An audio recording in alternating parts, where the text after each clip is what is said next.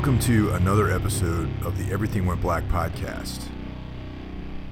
Before we move on to our guest, Jason Hellman, my good friend Jason Hellman, just like to thank everyone for listening. And, um, you know, if you get a chance, uh, give us a rating on iTunes. It's much appreciated. Another way that you can uh, possibly support the podcast is by uh, our Patreon uh, campaign. And if you go to everythingwentblackmedia.com, you will see a pop up, and that's a way for you to contribute to the general maintenance of the show every month. And in exchange, you will get a bunch of free content, which I've already posted, and I'm working on some new stuff. So, um, those of you out there who are Patreon supporters, there's some new stuff coming down the line. Um, the last couple months been very very busy for me, uh, working on the brand new Metal Matters podcast, which is going to be launched uh, through Gimme Radio, and uh, the debut episode is November 13th, so it's coming right up in a couple weeks. And um, I've been curiously absent from posting Necro and Everything Went Black episodes because I've been working on this uh, for the last couple months. Got a bunch of content ready to go. That will be launched, like I said, on the 13th of November. And um, I'll let everyone know all the details. But apparently later this week, there'll be like a trailer and they'll start promoting it. So uh, once that's underway, it'll free up my time. I'll be able to get back into doing more regular episodes of EWB and um, just kind of, you know, get keep everything rolling. So uh, yeah, Jay Hellman, friend of mine. We've been friends since like the 90s. I met Jay he as a photographer uh, back in the late 90s, and that was like a very very special time in New England. Uh, that was when Hydra Head Records was happening. A lot of those bands like uh, ISIS, Cave In, uh, Botch, Cable, Piebald, they're just sort of coming into existence, coming into their own. And uh, Hellman was there to document a lot of that. And uh, so, in addition to his, uh, you know, the important work he did with photography, we also get into some Jack London-esque stories of international travel and adventure. So we had a great time. It was always fun to see Jay, and uh, enjoy.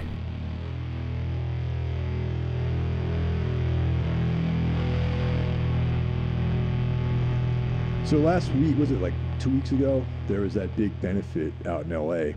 for Caleb Schofield, uh, the recently, you know, the, the late um, bass player for for Cave In, as well as Old Man Gloom and uh, Zozobra, and a very uh, someone who's been who who a lot of our friends and people in general have has, has been held in high regard. And I, I, I don't really know Caleb that well. Or I didn't know him that well. I met him briefly. Um, I actually recorded his hardcore band before he was in in Cave In. Yeah.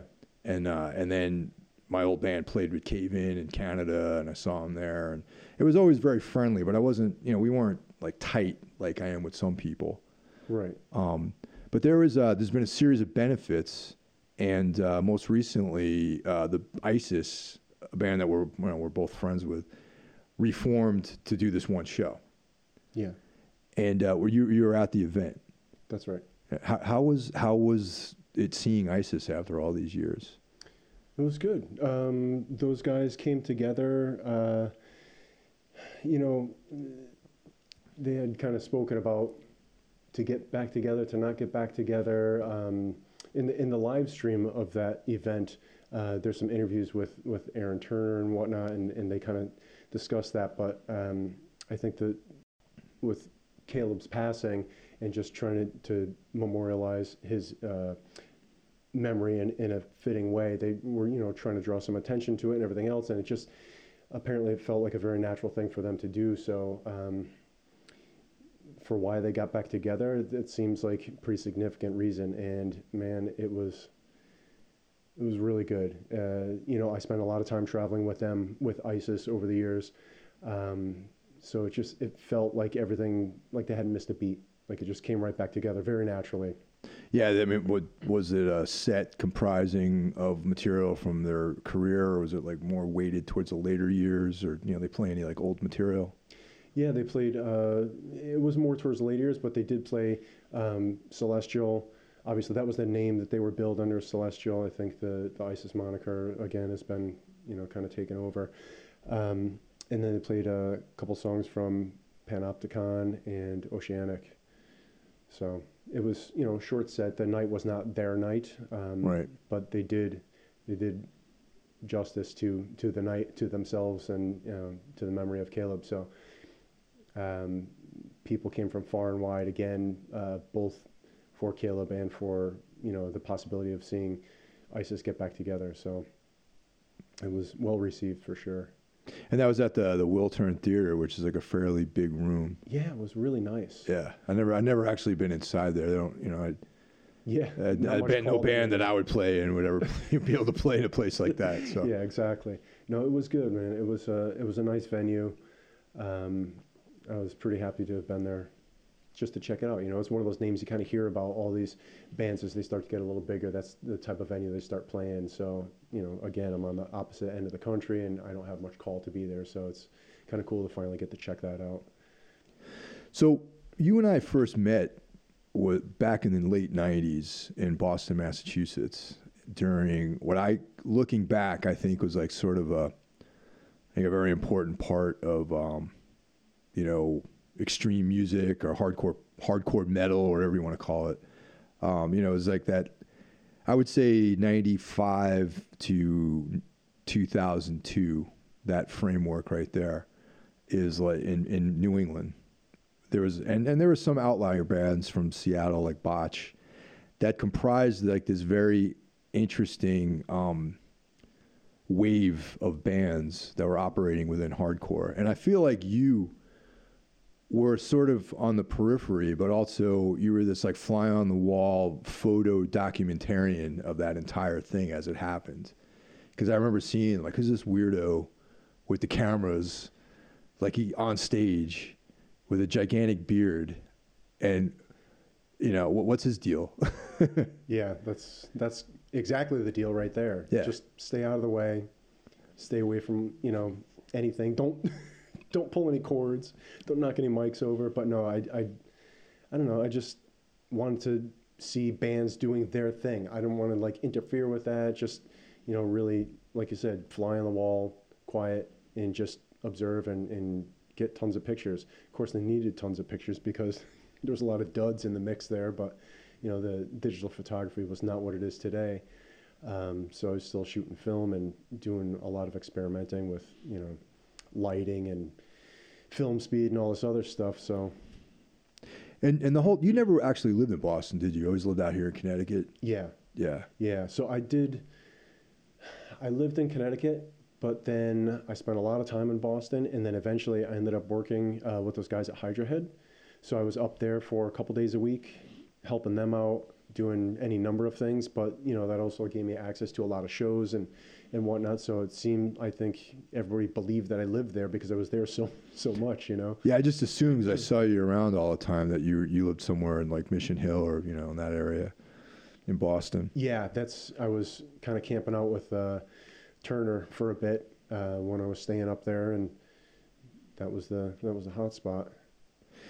Yeah, I think it's like looking back on that whole time frame. Like I said earlier, it was like a, a really important part of New England's musical sort of, you know, even though you know the Hydra Head, none of those people are actually from Boston, but and ultimately the label moved out west. But there was like that sweet spot of those few years where something really cool like happened. And how how'd you meet those guys? Just from being around, or Well, there's this guy you might know by the name of Randy.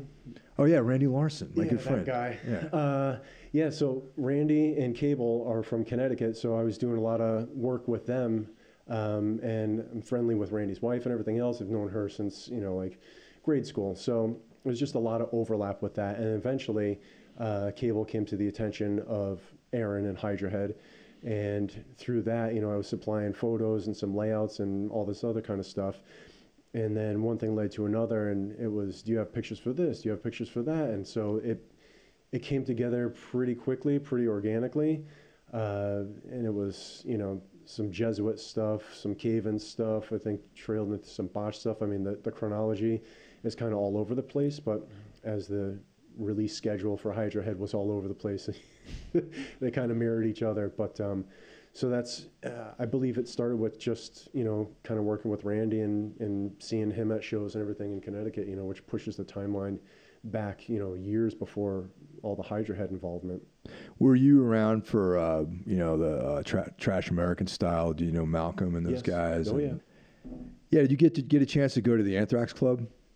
That uh, I never got down there. I was going to shows at that time, Right. But for some reason, I never ended up down there, which is really a tragedy.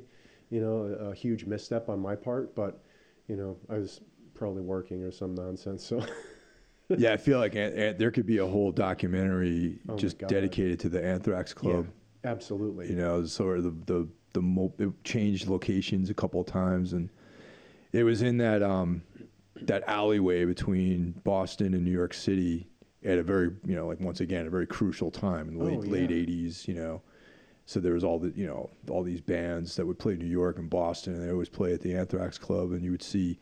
There is a book about it about the the venue, and there's a list of all the shows that happened there yeah. and you'd be surprised at some of the bands that play there. Well, exactly. It wasn't just one singular thing. It was a whole variety of bands, which you know is always makes for some some crazy shows. Yeah, like you you want to have that mix of bands playing. I don't want to see the same you know format four times in a row or whatever it is. So yeah, the Anthrax had a hell of a lot of stuff going on down there. yeah. And there there was always a couple of Connecticut bands like this band Seizure. I remember, were I think they're called Seizure, which is uh, they seem to be opening like all the shows that I went to there. They're like a local band. Yeah. I th- yeah, I, I think so. Maybe I'm hallucinating this whole thing, but I remember seeing a band called Seizure play a bunch of shows at the Anthrax Club. But yeah, the Melvins played there apparently. Yep. The Rollins band played there about 200 times apparently. Yeah. Because I remember looking at like this, this list of shows, and it was like, okay, Rollins band, you know, September 12th, Rollins band, October 23rd. you know, just every month they seem to be like rolling through Connecticut for some reason. Yeah. Yeah, I think it was very active out this way at that time period. So, um, did you have a like a you know you you were a regular contributor at at uh, at Hydra Head? Like you know, I, I hate to say job or position or whatever, but you you served a function within that you know sort of coalition of people that work there. You know, you and Mark, and uh, was it primarily uh, photo related, or did you do a little bit of everything there? A little bit of everything. I mean, uh, you know, Aaron was doing all the art related stuff and, you know, dealing with bands and whatnot. Mark was doing a lot of band related stuff and some business oriented stuff. I mean, they shared a massive amount of responsibilities, but just for general purposes. So anything that fell through the cracks that I could handle creatively to take some of the burden off of Aaron, you know, I would jump in and pick up some of his layouts and, you know, alter those for posters or stickers or patches or what, whatever it was, you know, just, just trying to help. Um, yeah, I was doing photography, and you know, you could see throughout that Hydra Head catalog, there's a lot of stuff that, that got used in there, which is you know really fun for me. I mean, it just again, it happened very organically, where you know Aaron would be working on something, it's like, oh, I got something that would work there, and so it, it worked out. Um, yeah, job is a bit of a an odd statement, just you know, I, I did work there for a while and helped, like I said, I, I, I think help is the, the better term. I did work there, but I also was only there part time. So I was doing a lot of stuff at, at home. I was working my own, um, you know, design stuff, programming and whatnot, and, and paying bills, doing that stuff, but really enjoying myself uh, working with the Hydra Head guys. Yeah, and I mean, none of the stuff that we do is more like you know career job. It's it's like a sort of spiritual vocation, I guess. You know, this path as opposed to, all right, I'm punching in and I'm going to go and work in this salt mine for like eight hours a day, and then punch out and go home and do something else. Like these things, like these creative endeavors, don't really fit in that box that people will construct around like a, a job. You know what I mean? Because you're constantly thinking about these things. You know. Oh yeah, it's uh, it's one of those things where it's it's kind of the calling, you know. You don't know why, but you're just compelled to kind of pursue this stuff. I think there's a a fair amount of that independence and just the freedom to to actually be creative. You know, like I've been in some environments where there's you know some creative work, and when you're forced into doing it, it doesn't feel nearly as creative. What compelled you to get into photography?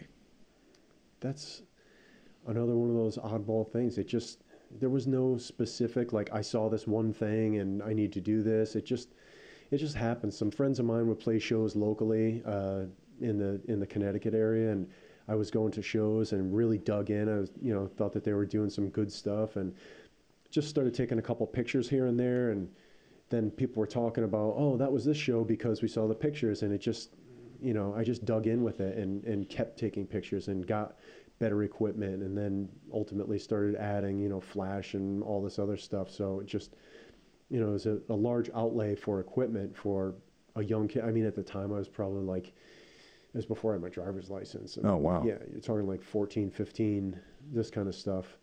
Um, but then as i started getting you know some jobs after i got my license and everything else i had a little bit of a budget where i could you know kind of put some cash into the effort. So and then of course you know it was all film. So you had to buy film and develop film and all that that business started adding up. Um, so yeah it was just it was one thing after another. And you, you get a couple of good pictures out of a, a couple of roles and you're like oh good you know i'll try this next time. So it became uh, another kind of creative outlet where you're experimenting with things and, and lighting and everything else. I mean it's not like i went to school for that. It just i spent a lot of time and, and money with film and going to shows and everything else So you never actually got any kind of like formal, you know, training or anything in, in, in photography? no Wow, no. that's impressive, man. But but then again, I think about everyone I know that does stuff like anything, like be it you know video editing or design or you know photography or any of these these fields, and I hardly know anyone who actually has a formal background in any of these things. I think Turner might be one of the only people I know that actually has like a like an art background. Right. You know what I mean? Instead of just like doing stuff like off the cuff, like most people I know. Yeah. Yeah, I, I, you know, you spend a lot of time with the things that you're kind of fascinated by and you dig in on it and you're teaching yourself things, you're teaching yourself what not to do and then how to improve on that. I mean, you can afford to do that when you're younger and you know, you, you have a little bit in. It's not like now all the equipment for everything is so expensive, but you have to have all this gear. So, you, you know, people spend a lot of time and money trying to get the best gear and then they kind of lost the plot a little bit, I think. Um, you know, years ago, like I said, black and white film was cheap, so I was buying that in bulk and rolling my own film and shoot, shoot, shoot. And then I was in the, I had a dark room at my house for that. So I just, like I said, I spent a lot of time just doing that and feeling it out. And it got to the point where it came pretty naturally. You know, those venues were poorly lit and everything else, so you just kind of work with what you have. And you have a lot of latitude with creativity for small bands like that. It's not like I was doing Van Halen, you know, Yeah, artwork or yeah. anything, which Where they you would know, tell you what they wanted. yeah, yeah, I think that you know the the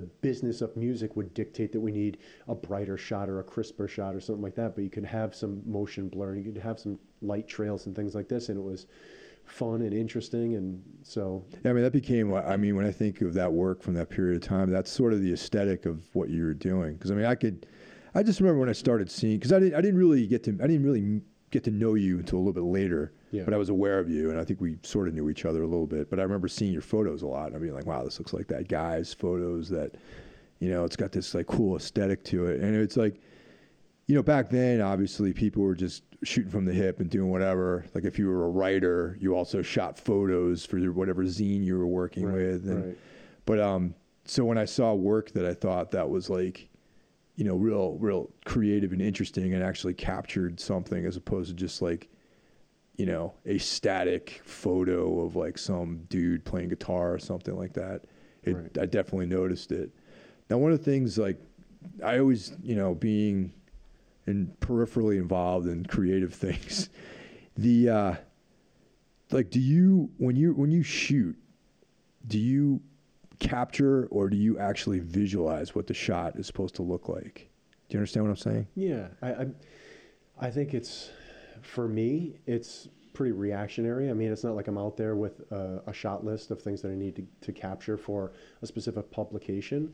Um, so basically, I'm watching a band and just kind of seeing how they interact with each other, with the, the crowd, or, you know, um, and just follow that along and, and try to predict maybe where something is going to. Maybe I can capture this moment if it happens again or something like that. But I spend a lot of time just, you know, looking through the lens, trying to, to frame things up and, and capture them as they as they kind of unfold. I mean, when you get to see the same band time and time again, you get a feel for what's going on and what you might be able to expect from that. Um, but the lighting changes, the songs change. So, you know, there's just there's a number of those factors that kind of like pile up, and you may be able to replicate things, and then again, you might not. You know. One of the uh, things, that, one of the questions I every year, I, I ponder this as to like why a book hasn't come out with your work in it, especially since like, you know, I mean, it's not like you're shooting bands that no one's heard of. You know what I mean? Yeah. I mean, you got you know you got Cave In, you got ISIS, you got pretty much the entire Hydra Head catalog. You know, I'm and I'm sure other you know Neurosis. You Yeah. know. Yep. So what's up? Why? Why, why isn't why, why is there no no tome of black and white photographs that I can have? Uh, that's twofold. The, the largest reason is the person you're looking at right now. Yeah, I. Uh, that's something that I've wanted to do for a long time, and I.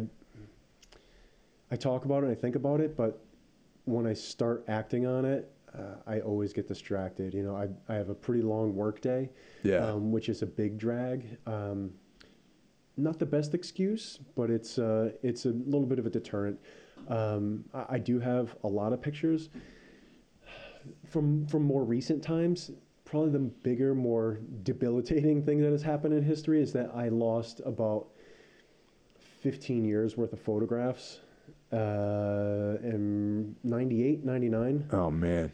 Uh, so I, I went away on a trip and I came back and a pipe had burst in my dark room and I lost all basically everything. Some of like the best neurosis pictures I've ever gotten are Oh, no. completely gone for all time. So it's that was really upsetting. And it's a time where I had actually started with a big stack of black and white prints and a lot of stuff kind of just went by the wayside. A lot of negatives, I should say, went by the wayside uh, with that. And the best part of that is the only thing that got ruined when the pipe burst was that book of negatives.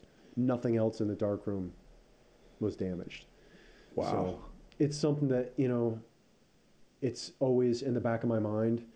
Um, I just, I need to actually get a little more active on it. I'm active on so many other things and the, the photo book just keeps getting put off. Yeah, man. Because I think that um, I mean, the longer that the longer the time goes goes passes, you know, I think that that that period that we just discussed is like going to be looked back on as you know a very significant epoch in you know whatever p- punk, hardcore, metal, whatever you want to call Yeah. it, like that. It's something that I, th- I mean, especially since like some a lot of the participants in that scene have moved on to do you know really important things, like great things, you know. Yeah, well, I mean, I think you know, like you said, none of those guys from from Hydra Head or a lot of the bands were even from Boston, but Yeah. it just it just worked out that way. You know, it's like there was some lightning in a bottle for those couple of years where everything came together just so. Um, and I don't think that that's something that could have been forced. You can't put those those same variables in place and, and have the same outcome. It just so happened that way. Um, so yeah. Yeah, because like I, I can even visualize like the whole book. There'd be like you know some some text, you know, some writing, you know, there'd be a bunch of photos, some sort of chronology, you know, all black and white. You know, it would it would be a really handsome volume, volume one and volume two. You know, I like where you're going with this. yeah, man. I just I don't know. I see it, you know, and I, I mean, not, I'm not trying to be like uh for some like, you know, fucking pedestrian like financial gain or whatever, but just to have for people. I mean, I know these things cost money, but also it's like something that like I think it'd be just really cool to have that. Oh, I can't tell you like the amount of pictures that have been seen versus the amount of pictures that have been taken. You know, again, it, it's it sounds a little weird, but I have got just volumes of photos just sitting there. These outtakes, So- stuff that you yeah. didn't use. yeah, I Yeah. mean, you can only use so many pictures of the same band for any given publication or record or what have you. But there's a lot of good stuff out there. I mean, you know, I get the business from uh, from Nate once in a while. He's like, you know, we we actually talked about it a few years back, and he was like, "I'll interview people, you know, like whatever it's going to take. Let's get this done." So maybe I should talk to him again. Yeah, that'd be Light a great, Fire man. under me. Yeah. You know, and it's like uh, there's there's all these different like publications now. There's like uh, you know bazillion points. They put out all sorts of music related stuff. Like they collected that Metalion, uh, you know, that black metal zine. Yeah. It's in like just one big volume. They have like that Tom Warrior, Only Death is Real, like book, and it's mo- a lot of that's photos too. Mhm. I think something like this would fit because you got, you know, like I said, you got bands like that people care about, Converge, Cave In, ISIS, you know, but some of the other, you know, like Botch, you know, Drowning Man, Cable, Mhm. you know. I'm sure there's like old man gloom photos and Oh, yeah. things like that, you know, and and and whatever, just like, and even just like the the have a photo of Aaron's hallway with those uh, the paint the paintings that he had in his Oh, yeah. hallways, those like the with the the devils from the Bloodlet record, Mhm. like that shit's gone. Like no one that's lost. You know, like only like you because you've been to the house a bunch of times and you, you you you get accustomed to it and you're like, oh yeah, man, that's a kid with. He's got the crazy hallway. It's red with these devils in it. Right. But people, a lot of people haven't even seen that. They don't even know about it. You know what I mean? It would just Yeah. be. I just think now, especially since a lot of those guys, like people really follow them, it'd be cool to like be like, oh yeah, you know, I, I have all this guy's records, and this is kind of like where a lot of this stuff kind of germinated, and this is like, you know, the the the, the alpha point of this whole thing. And there's like this crazy mural on this hallway, just stuff like that. I always go back to that mural, man, because I just Yeah. thought that was the coolest thing. Well, I think that just you know that is how a lot of these people uh, in this music scene kind of like get into stuff because it's it's not high profile. There is not a lot of press on things. So you you find something that's interesting and you kind of follow up on it and you really dig in. And I think that's you know any any little stone that you could turn over and find some new information or some new insight is is always welcome.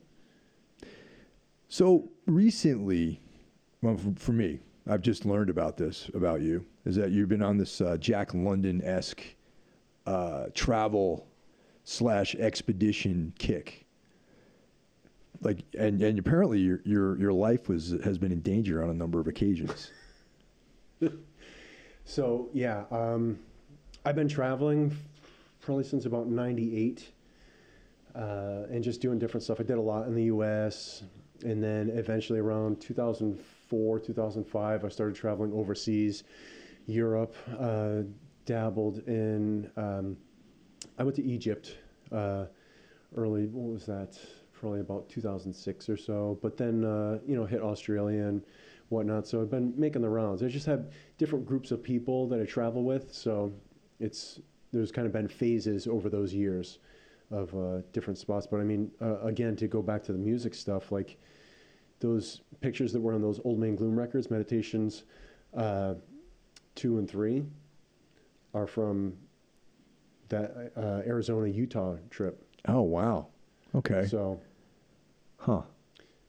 actually, that's meditations was prior to that, and then seminars two and three were, were the you know the the Yeah, the way they fit Back to together back, into like yeah, the back, yeah, the mural yeah. sort of thing. Wow. yeah. So I, I, you, it's come to my attention that you you were in danger at some point. What happened? Yeah. Like someone tried to like Well, a- stab you with a there's a knife or something, or what's going on? Like it's travel. I hear about your crazy travel experiences. All right, all right. I'll, um, yeah, there's a couple different things that are. I, I guess the biggest one is um, we unwittingly began what became known as the Axis of Evil tour, um, which started actually. Now, now was the time. Now Oh, really? the anniversary, yeah. Around Halloween? Seven year anniversary. Um, so in October of 2011, uh, my buddies Chris and Parker and myself uh, went to Russia, and then from Russia we went to Iran. Um, and in Iran, we had planned, you know, 12, 14 days of driving around and looking at stuff. And it didn't really turn out that way. It turned out with us spending about nine days in jail. Oh. So, um, I, you know, it's, I kind of laugh about it now because it's been so long. But yeah, it was not a laughing matter. It was, it was kind of intense. Um, so we just basically got detained by some local police in uh, the city of Shiraz. Um, and then they did not like what they saw with us. I'm not sure, you know, what the deal was, but they just had it out for us, seemingly. Do they think you were like journalists or something like that? Yeah, well, um, basically, we were walking around the town and We saw this little sign on a wall. The first instance we had seen of you know no pictures. Okay, wow. My buddy sees the sign and feels compelled to take a picture of it, and that landed us in hot water. I mean, it was like it was like a movie. Like instantly, people started filing out of this building, and not two or three people, probably like six or seven people, just came out and like kind of corralled us back into the building. It turned out that it was some kind of secret police outpost, which was a little bizarre. Um, Do they have like weapons on you or? No, they didn't. They didn't point weapons at us, but there was no way we were getting away from them, kind of thing. So Yeah. we were uh, Okay. we were detained. So some locals were detained as well, but um, they kind of got out of it pretty quickly. Um, uh, a local cleric came in and kind of vouched for them, and they were in and out of there in like 45 minutes. In the meantime, we got you know kind of the third degree, and it, it was because we had a lot of camera gear. Uh, that's what set the tone for that. So, um, you know, they took my my two friends had some digital cameras at the time, and they had you know taken the, the police had taken the car uh, memory cards out of those and just started rifling through them and found all this stuff which they you know considered incriminating. We didn't know what we were taking pictures of. It's like oh there's a, a curb that's yellow and red. That's cool. And you know they they were coming at us with a lot of stuff. I mean we had like 13 hour interrogations and all Wow. this kind of stuff. So um, just day after day. The, the weird thing was i mean to back this up like if you if you asked me like oh i heard you went to iran. How was it? I would say it was awesome. You should go and check it out. Now after what i just told you you think i'm out of my mind. Like why would you say that? It's it was just a fluke thing. Um, i i kind of equate it as being like uh, being in a car accident. Like i'm not going to dismiss the whole country. Like i i think it was awesome. Like seriously it was probably one of the best places that we've been to. It's unfortunate that it turned out that way, but that's just you know what that trip was. Was there a way to possibly check in with some of these guys and let them know, like, all right, you know, we're, we're not journalists. You know, is there, I mean, the language, you know, did anyone speak English? Was yeah, there, yeah. okay. They, they they spoke English. Um, didn't care what we had to say. I mean, they came at us pretty hard with, Okay. you know, why do you have the beard of a Jew? Oh, How long have you worked for the CIA? So it's like, So let me ask you a question now. Uh, just the beard, that the beard thing. Uh, don't Muslims have a lot of don't those guys have beards? yeah, Iran is is It's Persian. They're their own thing. Okay. So they, everybody was kind of giving us not friction, but they were kind of like giving us a gentle ribbon, like, "What's with the beard, guys? Like, what are you, the uh, American Hezbollah?" So they, you know, but but it is a, it, it is a Muslim country though, Iran, right? yeah, Yeah, okay. But I'm saying a lot of those guys have beards. yeah. But But so they- for for us, they just, you know, it. We stood out like a sore thumb. no I'm matter sure what you we guys did. We Yeah. changed our clothes. Like before we went there, we had a conversation about what we were not going to talk about. There was going to be no politics. Yeah, oh, yeah, You yeah. know, obviously. Um, and we selected clothes that were very plain, you know, nothing with any writing on it, Right. Mm-hmm. no crazy band shirts or anything like that. So just made, you know, if you're going to do something like this, you want to be educated and, and take some precautions, not be completely reckless about it. So um, we did all that. It didn't matter. We stood out like crazy. You know, Yeah. Just a bunch of white dudes wandering around. So, um, Because I, I would love to go to the Middle East, man. Like that's, you know, especially Egypt. Like you mentioned, you went to Egypt. yep. So what was the vibe like in Egypt? Was it as equally as like? Do you get? Did you end up getting thrown in jail there too, or like, I'm put, telling you know, get so- guns drawn on you there, or the what, what Iran happened? thing was like a fluke. Um, like I said, it's unfortunate that it turned out that way, but like the Middle East is awesome. I, I think so. We've been to a bunch of these places because everybody says you can't go there. It's crazy. You can't do this. You can't do that. No, I went and it was fine. Again, it turned out different than we expected. Prior to that, it was like the best trip I'd been on. Egypt, super cool. Bad stuff has happened there, absolutely. Well, yeah, for Um, sure. So you know there was a a group of German tourists got got killed like a couple years before I was there. It was you know really heavy in that area, which is further south towards the border with Sudan. Um, but I Were they were they just like collateral damage, or you know? I, I don't recall the exact details, but they Yeah. were you know brought off of a bus and and later executed. So that Wow. was you know obviously dark. Yeah. and and I I wouldn't want to make light of that. No, hell no. But I I also um, we went and we made educated decisions and and and rolled the dice. Um, you know, I wasn't waving a flag around and, and talking crazy politics or anything like this. You know, you just go and you observe, and you, that same mentality of just being kind of quiet. And I want to go to some place and I want to see how they exist. I don't want to go someplace and see how how I live my life or how the five star resort, you know, in New York City is. Sure. I want to go and, and kind of peer in and see what's happening in these places.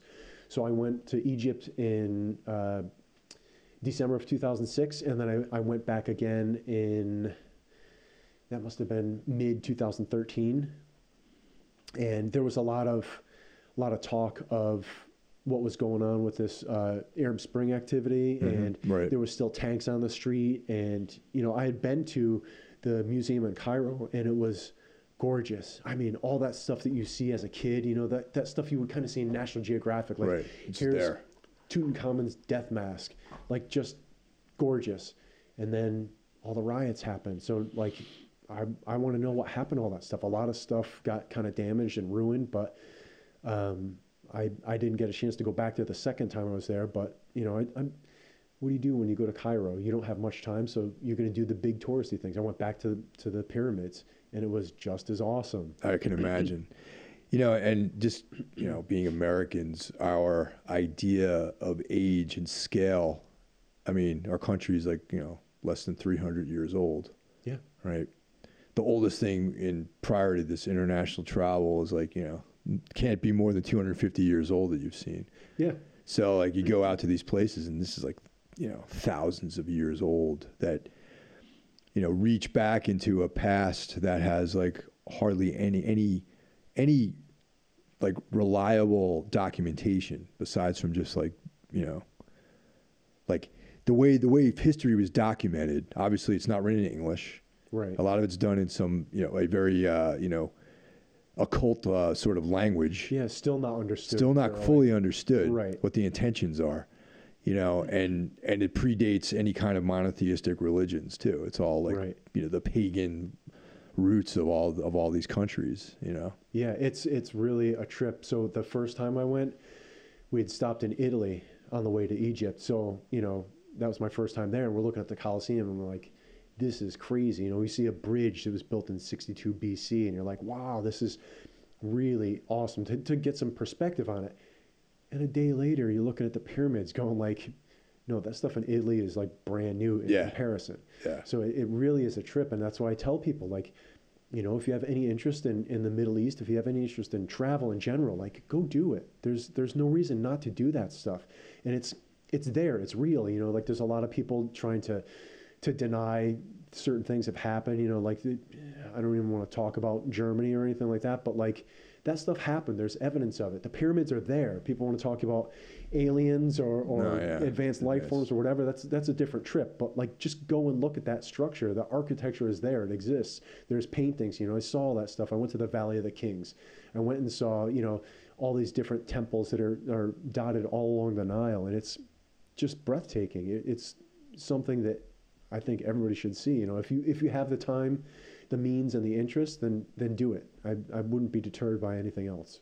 yeah i mean that's a, that's a big goal of mine is to check that out you know just once again just the idea that this these are artifacts that really no one knows the origins of really i mean if you think about the pyramids there's like speculation as to where they came from Yeah. you know how they were built still what their function was you know there's different beliefs and now uh, it was a john wesley uh, west his last name is west you know, an Egyptologist, I guess he just added a couple of tens of thousands of years to the age of the pyramids too. Really. Yeah. You know, based on like the Nile River Valley was like at one point like underwater or something like that. Okay. So it just it's it's crazy, and it's like one of those things that you you read that you know you, it's like um this fleeting thing that you just passes into your brain and then disappears, but you actually without ever really considering. The, the, the weight of something like that, you know, that there's this, because none of these buildings that we have now are going to last for, I mean, 50 years from now, if you like, if we just left like New York City, in 100 years, that place would be rubble, you know, Well, there'd look be what nothing happened left. to Grand Central Station and Penn Station. There's two buildings that have undergone like pretty serious renovations. Yeah. And way less than 200 years. Sure. But I mean, if we just abandon those areas it would be. I mean, look at Detroit. You go to Detroit, they're the the vacant parts of the city. In another 20, 30 years, are going to be completely overgrown, and there's any traces of there being like uh, any roadways. If you leave that stuff unchecked, Yeah. is going to be gone. And then, then like in 200 years, it's going to be a forest. Yeah. So the fact that there's like these gigantic monoliths out there that came from wherever, whoever built them, is like a pretty heavy notion. You know what I mean? Yeah, it's a, it's definitely a lot to digest, and I think that's that's why it's crucial to to you know if you have the time and, and interest, go and see that because looking at, at paper and having an interest is dwarfed by just standing there and looking at it. Or if you have the opportunity to go inside, it's a total trip. It, it's it's really worth it. so there was this ice adventure that you went on too, and that one you almost lost your life in, didn't you?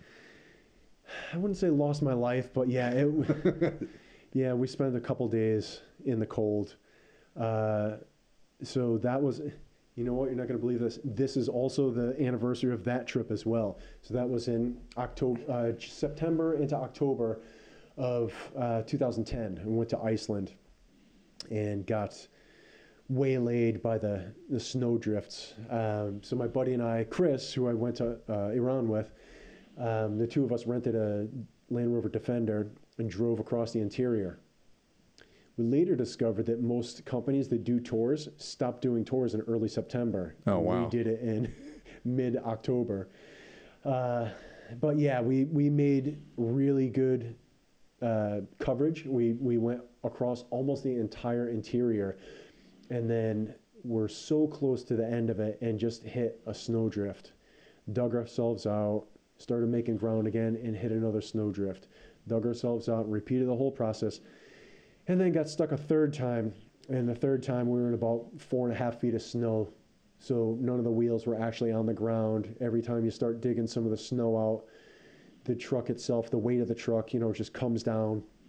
So uh, we ended up calling Iceland Search and Rescue, which just so happened to have from a little sign I had taken a picture of probably 50 miles back. Oh wow. Um, so yeah, it was it was a little nerve wracking, but then we had uh, since we had the number, we made a call. We were able to deal with that. They knew exactly where we were, so one thing led to another, and it was fine. Um, that was interesting. Uh, Iceland's awesome. I can't say enough good things about that. That was you know before like this big rush of tourism kind of happened there. There was people going there, but it's it's really taken off over the last few years. But um, I've been there a lot actually. So, I've only been to the airport. dude, get out. Of I the want. I want to go. I want to. airport. I need to. It's. It was uh, most recently my last trip to to England or uh, not to England to Europe, France specifically France. Mhm. We had a layover. We flew a um, an Icelandic airline called Wow Air. Mhm. I don't know if we've spoken about the. Oh, I'm, I'm aware of WoW. Have you have you flown with them before? I have. And it's not very good, right? Your, your experience with them. They are having a bit of trouble. I don't know if they still have their doors open at the moment. So I think that might tell you Yeah. everything you need to know. it was like you know we we were flying there to do Hellfest and uh, you know we had an advance we had a deposit from uh, you know the, the people that put the festival on and we had to buy like tickets and all this other stuff Okay. so I went yeah obviously who's the cheapest who we can afford right Right, right. so we can afford Wow Air and there was a reason why they were so affordable Yeah, you can afford the ticket, but then once you show up, you pay for every other you get thing. jacked for Yeah. like you know your every bag every i could like they, they, they caught me by surprise in the morning Yep. because i was just dozing and i woke up and this nice lady walked by and she's like can i get you a cup of coffee and i was like of course it was like four dollars or something like that for like Not would you like to buy a coffee? Yeah. Can I get you a coffee? I'm Those like, are- oh, I'm on a plane. They usually give you something for free, like water or coffee. And I was like, man. And then it was just like, like three or three fifty for like instant coffee, basically. yeah. But the other thing too is, in, in some ways, Wow Air doesn't even really exist. Like in the sense that when you show up at the airport, we flew out of um, out of Ken, JFK. Mm-hmm. We're like, where's Wow Air? Like I never even heard of this place, right? Right. you know, the, the guy and the, the driver knew where we were going and the Uber guy or whatever. And, um, oh no, actually it was a car a service, like one of these like park and ride services where Yeah. you drop off your vehicle and they drive you in like a, a sprinter and they, they knew where it was. And I'm like looking around for the sign and it, there's no Wow Air sign to be seen. And then this like one, I, th- I forgot what airline it was, their sign changed to Wow Air. So they dragged all their gear over, you know, that little thing that you put to see if it fits in the overhead Right, compartment, right. like that rig. And suddenly it's Wow Air. And they're just like these like nomadic, you know, kind of, uh, you know, nomads. You know, it's weird. It's like they, they don't really exist in some ways. Well, again, it's like the odd thing of airlines to operate that way. It's like you want cheap air, but those are where the cuts are made to make that happen. So it's like it's great when you're buying the ticket, but then when you get all those surprise upcharges, eh, it's very disappointing. In the long run, it actually was way more expensive. You Yeah. know, it was the old bait and switch. You know, it's like, okay. You know, and, and part of me was, you know, I've, I've done this a couple times in my lifetime. Yeah. You know? So I'm like, all right, let me get information. Like, what, what are the charges? And they're very vague about all that stuff. Mm-hmm. When you try to find out, okay, how much they charge per bag, it really is kind of up to, it's such a, a crapshoot. You know what I mean? I do. I know exactly. Yeah, you know what I'm talking had- about. dude, we had the same exact experience because the last time I went to Iceland, we flew WoW, and then later looked at Icelandair was sold out. That's how I ended up at WoW. Yeah. So it was the only option at the at, you know at the time, but uh, it would would have been cheaper to go with Icelandair. Yeah, I think it. I, I'm I'm going to uh, shun Wow Air if they still if they're still around. and the seats felt like they were like maybe two and a half inches smaller than all the other airlines. There Yep. was there was no uh, you know no leg room. You know, it felt like I was I was riding a bus to France basically. And uh, you know, there's a layover in um, in Iceland, and everything was late. Everything. We were like an hour late getting out, getting in the air. And the whole time we're flying, I'm like, we're gonna miss our connecting flight. Right. And I'm like, we made it by minutes. But you don't need to live like that, man. You know what I No, mean? And it's like, and no, these these people don't understand that. It's like if I miss this flight, I don't get there. It means I don't get to play in front of like, I don't get to do this whole thing. The whole reason why I'm flying there Right. doesn't happen. I don't just like hang out in the hotel and like, oh yeah, man, you know, I'll get the complimentary this and that, and then like you know, hang out and go to the bar or whatever. That's not why I'm going to France. I'm going to France for a reason Right. and I expect my hard-earned dollars to put me at the right place and the right time. We think you're buying some professionalism. Yeah. but I got, got a little intense there for a second. But, you know, anyway, anyone planning international travel, man, do, keep be aware, be advised about Wow Air. that was a public service announcement. so any any um any any more plans in the future for travel? Anything immediate? It's it's the time of year apparently for you to go somewhere. Yeah, I actually just got back, so Oh, okay. So I had this, I had a, a quick one, two, three run. Uh, I was in Florida for some family stuff.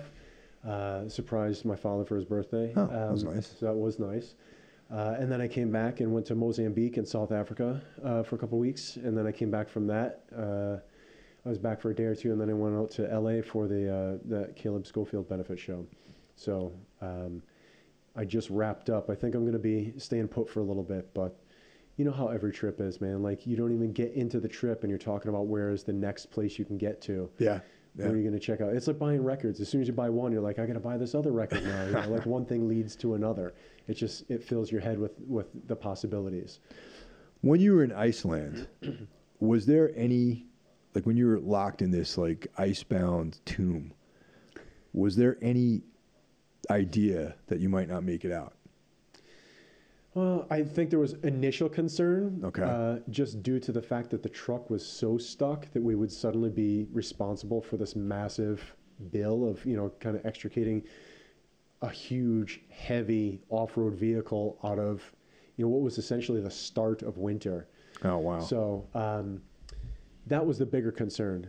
We had been camping the whole time anyway, so we had a bunch of warm clothes, we had a bunch of water, a bunch of food, uh, stove. We had like anything you could possibly need. We just weren't mobile, and that was the that was the big concern. Um, so again, we did what some people might consider foolish. Uh, we considered a little bit of adventure, and we're prepared as we could be. aside from having you know larger shovels and Popeye arms or something to dig out.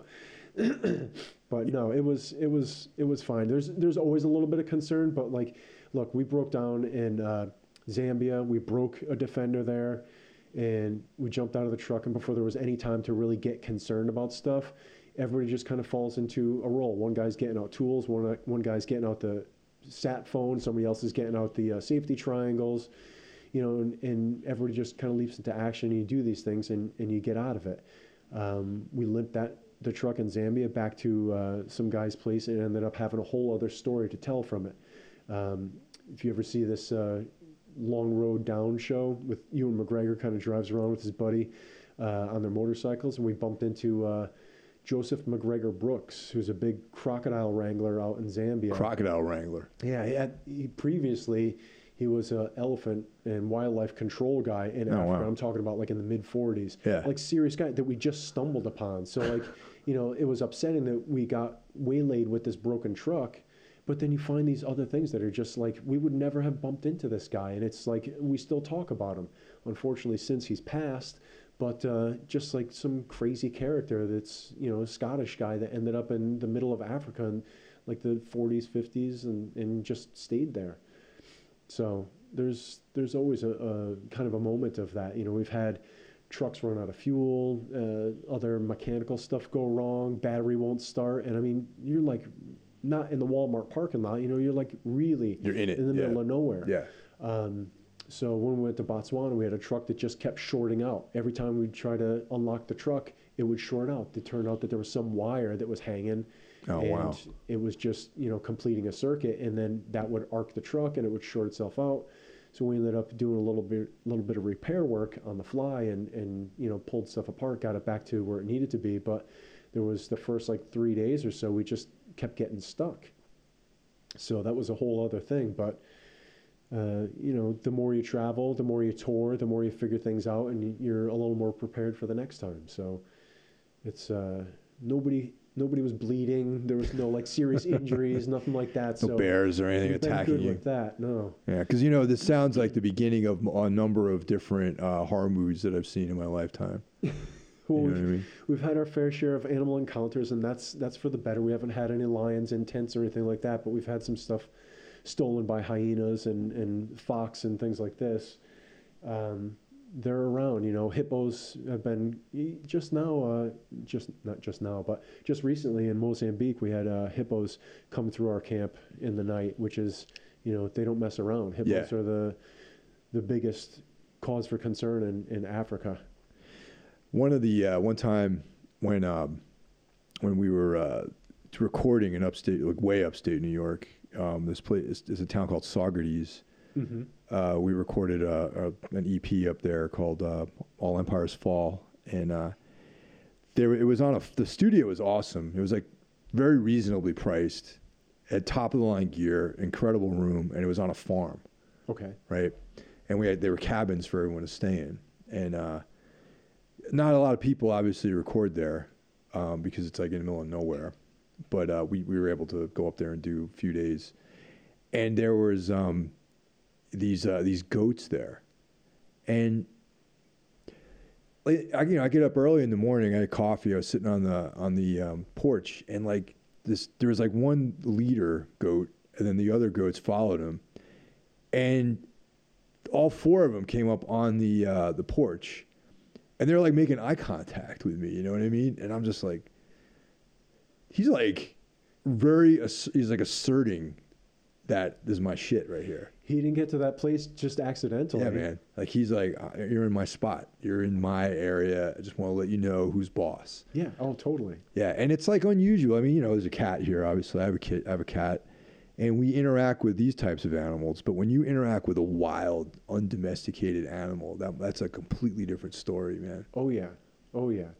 I um, I feel a little braggy, but um, we went to Uganda, and in Uganda you can see uh, mountain gorillas and you could see chimpanzees. So we were like, we have to go do this, um, and we walked through the forest to see the mountain gorillas.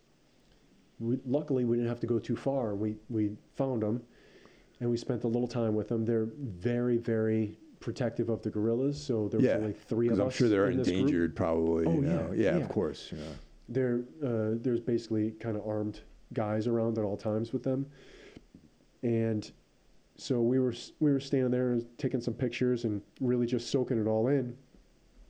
And one of the female gorillas turned her head and just looked at me, and gave me this look like she just kind of like flared her nostrils, and I I stopped dead in my tracks. That was probably the most scared I've been, and we're talking about like 25 feet away, which sounds like a good distance, but gorillas will kind of cover that pretty quickly. Yeah, they can, they can close that distance pretty quick. Yeah. I imagine. Yeah. Yeah, and so there's a couple of you know babies around, and they're they're all playful and doing their thing, and I'm thinking, eh, eh, I don't want to be between the mother and, Oh, no. and the baby, so I'm looking around to make sure that there's nothing going on. But you know, I was kind of paralyzed there for a minute, and I'm hoping that anybody else could kind of see what's going on. It's just pretty startling because it's it's not your environment, you know. It's Yeah. like people freak out when they're in the water with fish and stuff like that. So I think it's it's similar. You're just like out of your environment. Yeah, you know, you know what to do when a cat approaches you, or maybe a dog or something like that. You have a, a much kind of better idea of what takes place in Yeah, that, there's a rapport context. between the human and that type of animal. Yeah, You know, and, and, and gorillas being, you know, very close to us genetically, and all of the darkness that's in the human spirit is in that gorilla too. You know that like, you know, on a different sort of instinctual level, they're not reasoning the way we are. There's like a very, I'm, I mean, from what I've read about gorillas and, and primates in general, there's like, you know, a very a hierarchy of decision making that goes down. Yeah, you're in the in you're here you're doing this this is what i do as a response to that. If you're you know and of course for you know evolutionary purposes you protect the young.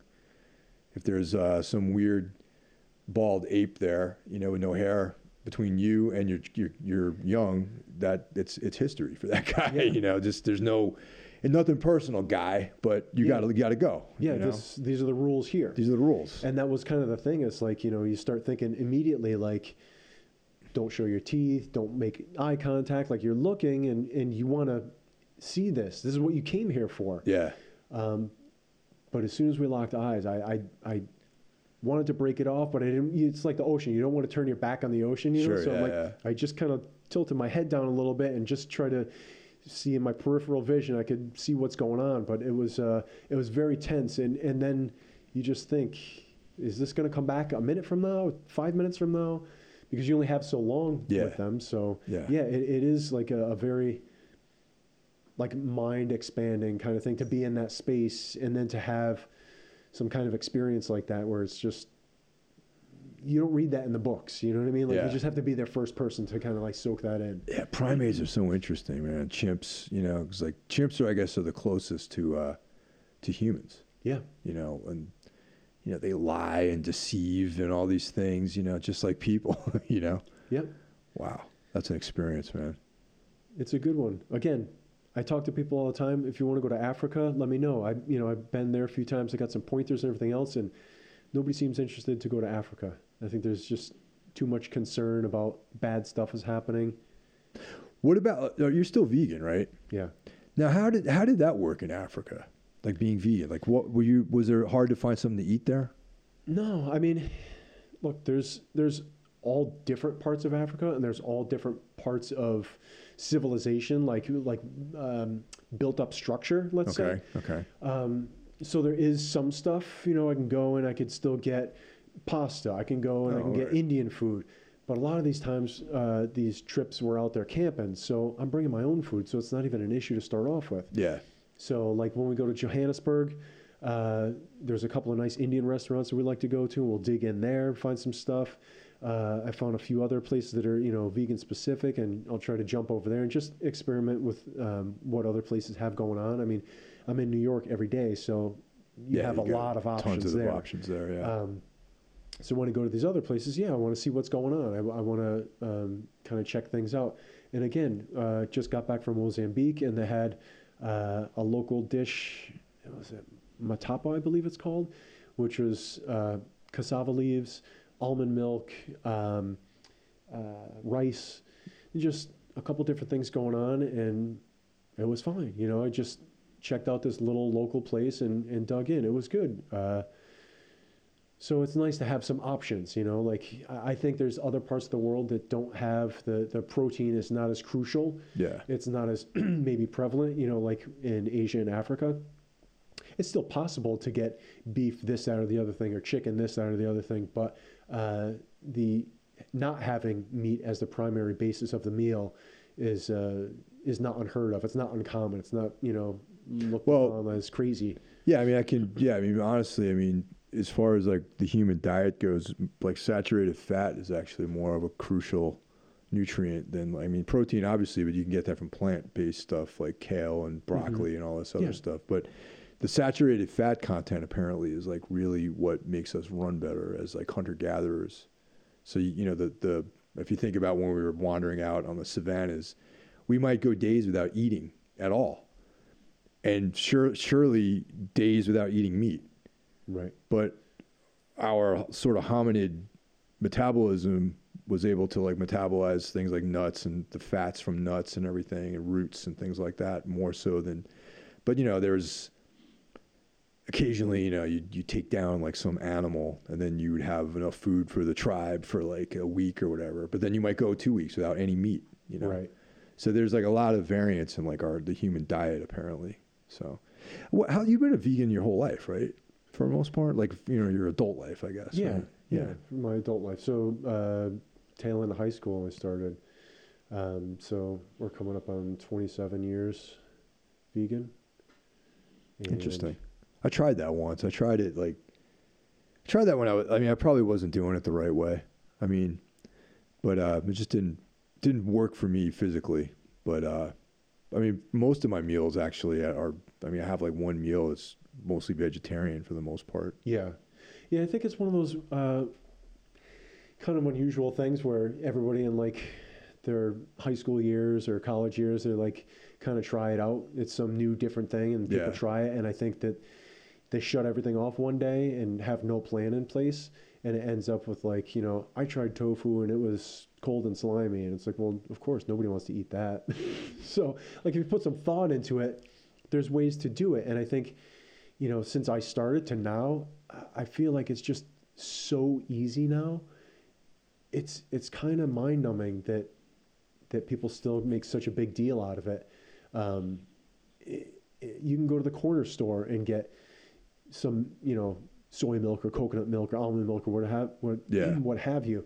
Um, the ice cream stuff seems to be pretty prevalent. Uh, again, I you know I'm in New York, so I've got access to stuff there. But yeah, I mean, you go live anywhere is- there. Yeah, is all over the place. So yeah.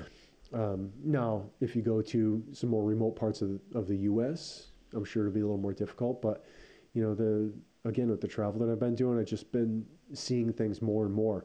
Uh, just having options, you know, like eating more ethnic food, Asian food, Indian food. There's a lot of stuff there that just, you know, right from the start does not have the the meat basis. hmm Yeah. It leaves a lot of stuff out uh, that normally would be an issue. So it's like I said, I think it's it's becoming far more common. Have you or do you have any desire to try that Impossible Burger that I've been reading about? You have you read about that? You know what? I had one coincidentally maybe a week ago. Uh, same thing. I'd been seeing it and hearing about it, the Impossible Burger, the Beyond Burger, and I didn't. I don't know. I just wasn't. I don't feel like I need to eat a burger to replace a burger. I Yeah. need it to be more authentic. I get the point of it, like Sure. because most vegan burgers are not necessarily good. It's a patty form, so like that as a the format, the basis of a sandwich. I, I understand that, um, but yeah, I had I had one recently, and it was good. It was Yeah. it was fine. I, I don't want to like make a habit out of having. Well, it's kind of it's like kind of junk foody, right? Yeah, Like, it's- yeah. Like, what are the ingredients? Like, I'm just out of curiosity. Is it, is it like? you know I'm not even clear. I mean, is it what they're filled putting with in like there. colors and flavors and all this other Uh, stuff? I think it's a little little better than that from from what I gather, but you know, I, I didn't sit down and, and do a real dig in on it because it, Yeah. it wasn't something that was really at the front for me Yeah.